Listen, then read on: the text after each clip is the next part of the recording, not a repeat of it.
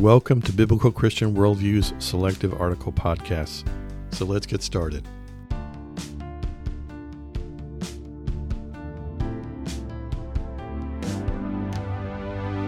Today's podcast is entitled What Makes a Christian a Christian? There are so many who wish to group people under the banner of Christian. The word, which once was considered a positive sign of high moral standards, has fallen in many circles to the defining of a shrinking band of legalistic, nationalistic subversives. And with so many terms these days, the extremes are used to label or tarnish the entire group. In the case of Christians, there are more opinions on who they or we are, as there are individuals who believe they're on the team. Let's take a step back and survey the term and try to provide a clear definition that has some eternal value. So, some definitions of a Christian. What is the definition of a Christian? When one asks Google search, the purveyor of all knowledge, below or following are popular responses. More importantly, if one is a Christian, does that mean they will go to heaven for eternity. So Webster defines Christian as professing Christianity. Then Webster defines Christianity as the religion derived from Jesus Christ, based on the Bible as sacred scripture, and professed by Eastern, Roman Catholic, and Protestant bodies. And then they define sacred scripture as dedicated or set apart for the service or worship of a deity. So my response is Webster seems to be saying that all Eastern, Protestant, and Roman Catholic denominations who base their religion on Jesus and consider the Bible as their sacred text are Christians. But what does it mean to derive one's religion from Jesus? And how closely does one need to follow a sacred text to be a Christian? Next, focus on the family. The term Christian, as we understand it, refers to anyone, man, woman, or child, who trusts in Jesus Christ as his or her Savior and Lord, and who strives to follow him in every area of life.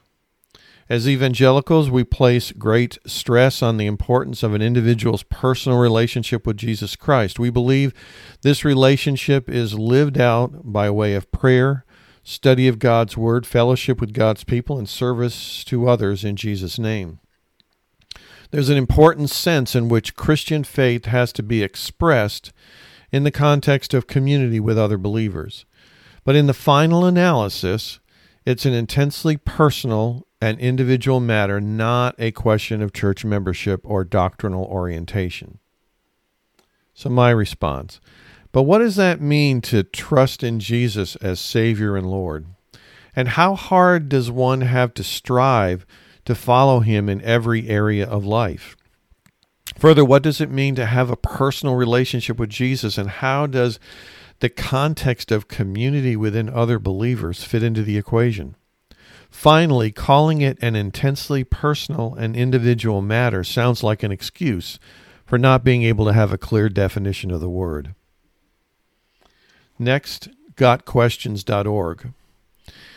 A true Christian is a person who has put faith and trust in the person and work of Jesus Christ, including his death on the cross as payment for sins and his resurrection on the third day. John tells us in uh, chapter 1, verse 12 Yet to all who received him, to those who believed in his name, he gave the right to become children of God. The mark of a true Christian is love for others and obedience to God's word, a reference to 1 John 2 4 and 10. A true Christian is indeed a child of God, a part of God's true family, and one who has been given new life in Jesus Christ.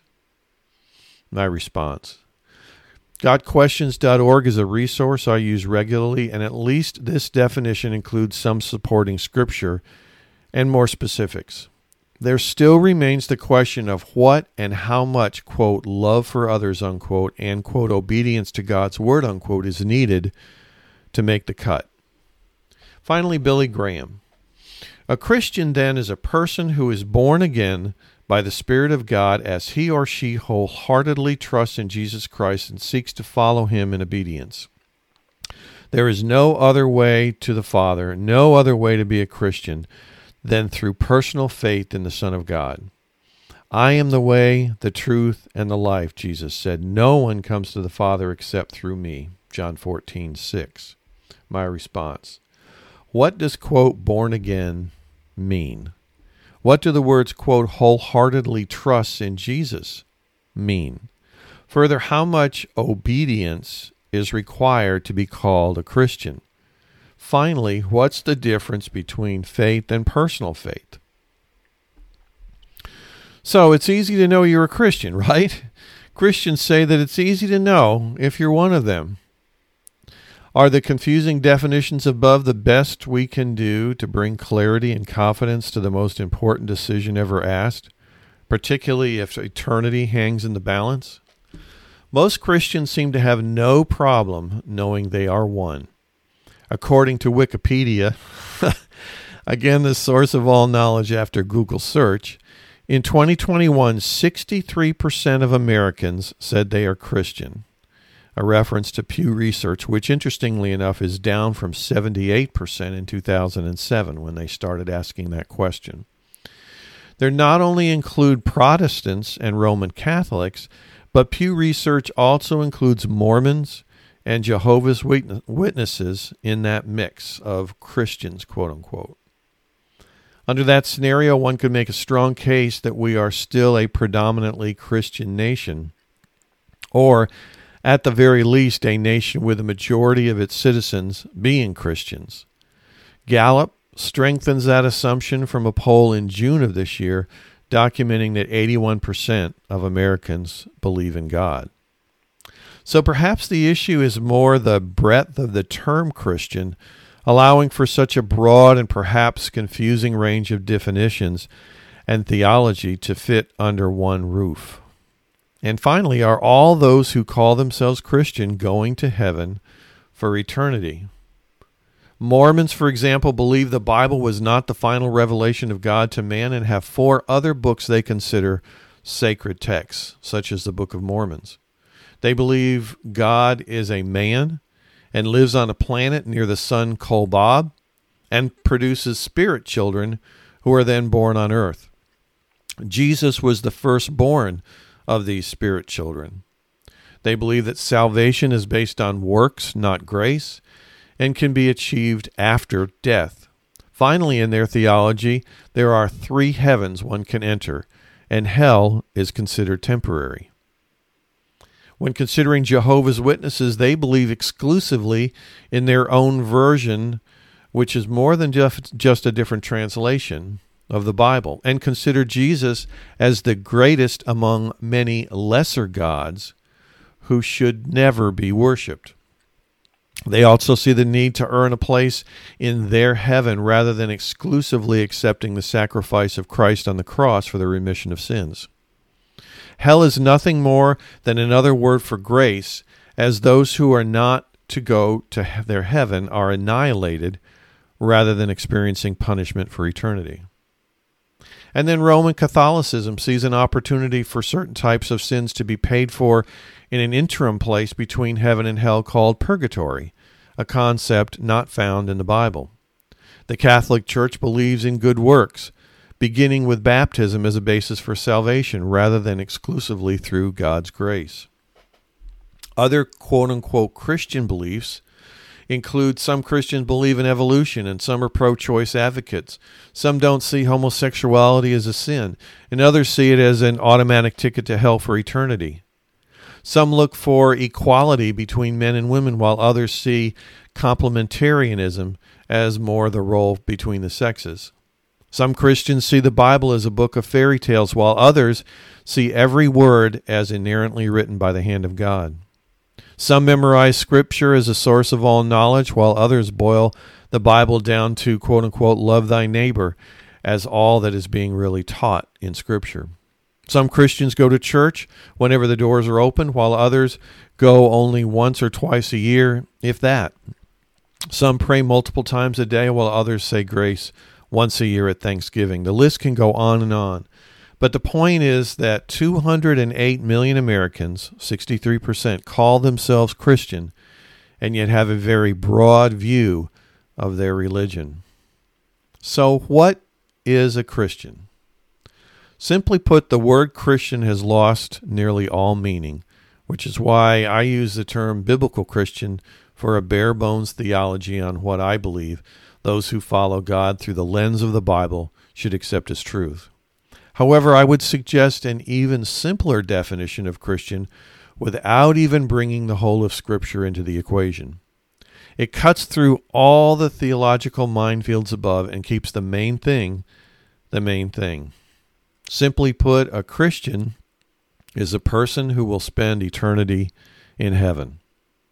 Let me say that again for emphasis and clarity. A Christian is a person who, at the end of their life on this earth, will begin eternity in heaven. 2 Corinthians 5 8.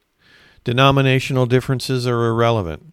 It doesn't matter if you believe in predestination or free will, homosexuality being a sin or not. Read the Bible every day or once a year. Go to church or hate the church.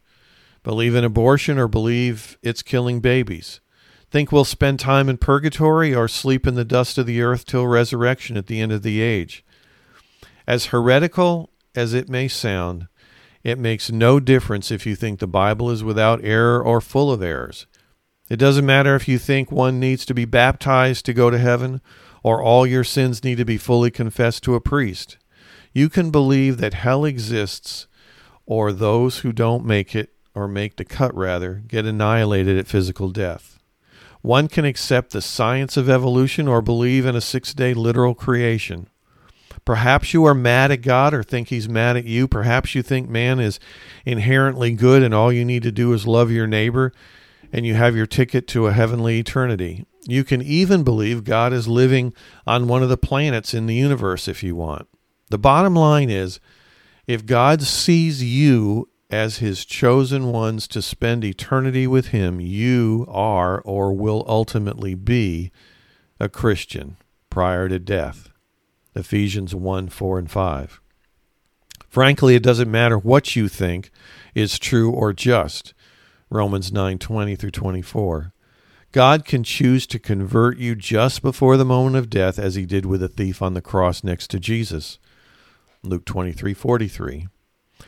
What deep systematic theology do you think that sinner had on all the points above as he was hanging on his own cross? All he knew to say was, Jesus, remember me when you come into your kingdom. Luke 23:42. And Jesus responded, "Truly I say to you, today you will be with me in paradise." Luke 23:43. So, what does it take to go to heaven? The big question of being a Christian is defined as going to heaven. It's a gift from God Romans 6:23 offered to all 1 Timothy 2:4 but known by God Romans 8:29 to be effective only for a few Luke 13:24 Matthew 7:13 I would suggest however that one does not wait until their deathbed as the thief did on the cross to make that conversion from eternal death to everlasting life Matthew 25:46 the Christian life on this earth brings love, joy, peace, patience, kindness, goodness, faithfulness, gentleness, and self-control. Ephesians 5:22 to the believer. Salvation and eternal life in heaven is really as simple as the definition of a Christian offered above. It is offered in various forms throughout the Bible, but two verses that stand out are as follows.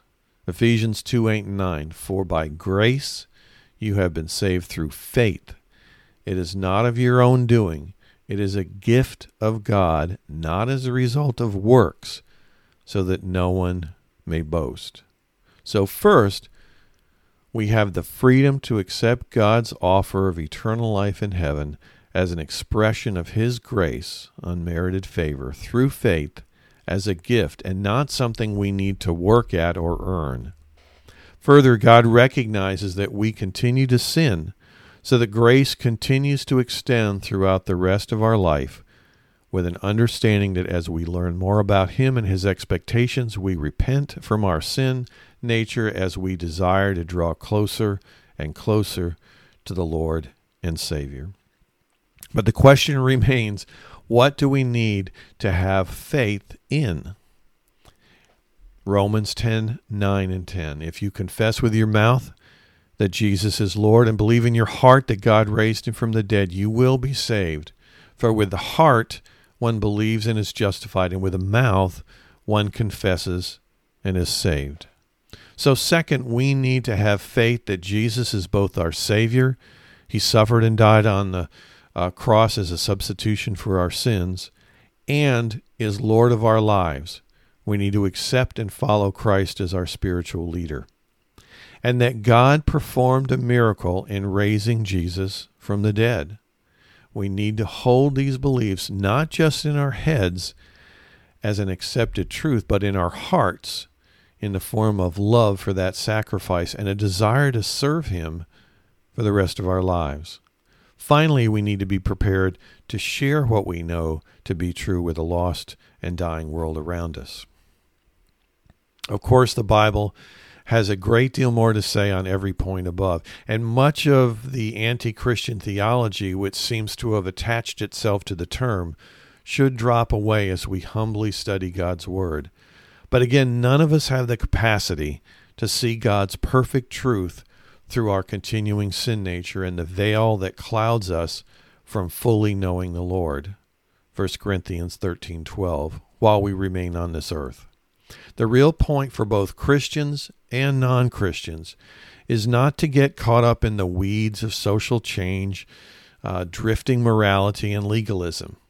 They are things to reflect on in our search for truth, but heaven is not dependent on them. Both Christian and non Christian vitriol over secondary matters like abortion, homosexuality, or who will win the next election fall away when one considers that our time on this earth is like a vapor that dries up unexpectedly, oftentimes at death. James 4:14. Yet our eternal destiny lasts forever. Christians, keep the main thing the main thing. Christ and him crucified and risen. Non Christians, consider the joy that faith brings on earth and the eternal peace it brings after death. God bless you as you serve Him today. Today's podcast article was brought to you by bcworldview.org, providing honest reporting and analysis on the intersection of contemporary issues and theology based on a biblical Christian worldview. May God bless you as you continue to walk through this life with our Savior and Lord.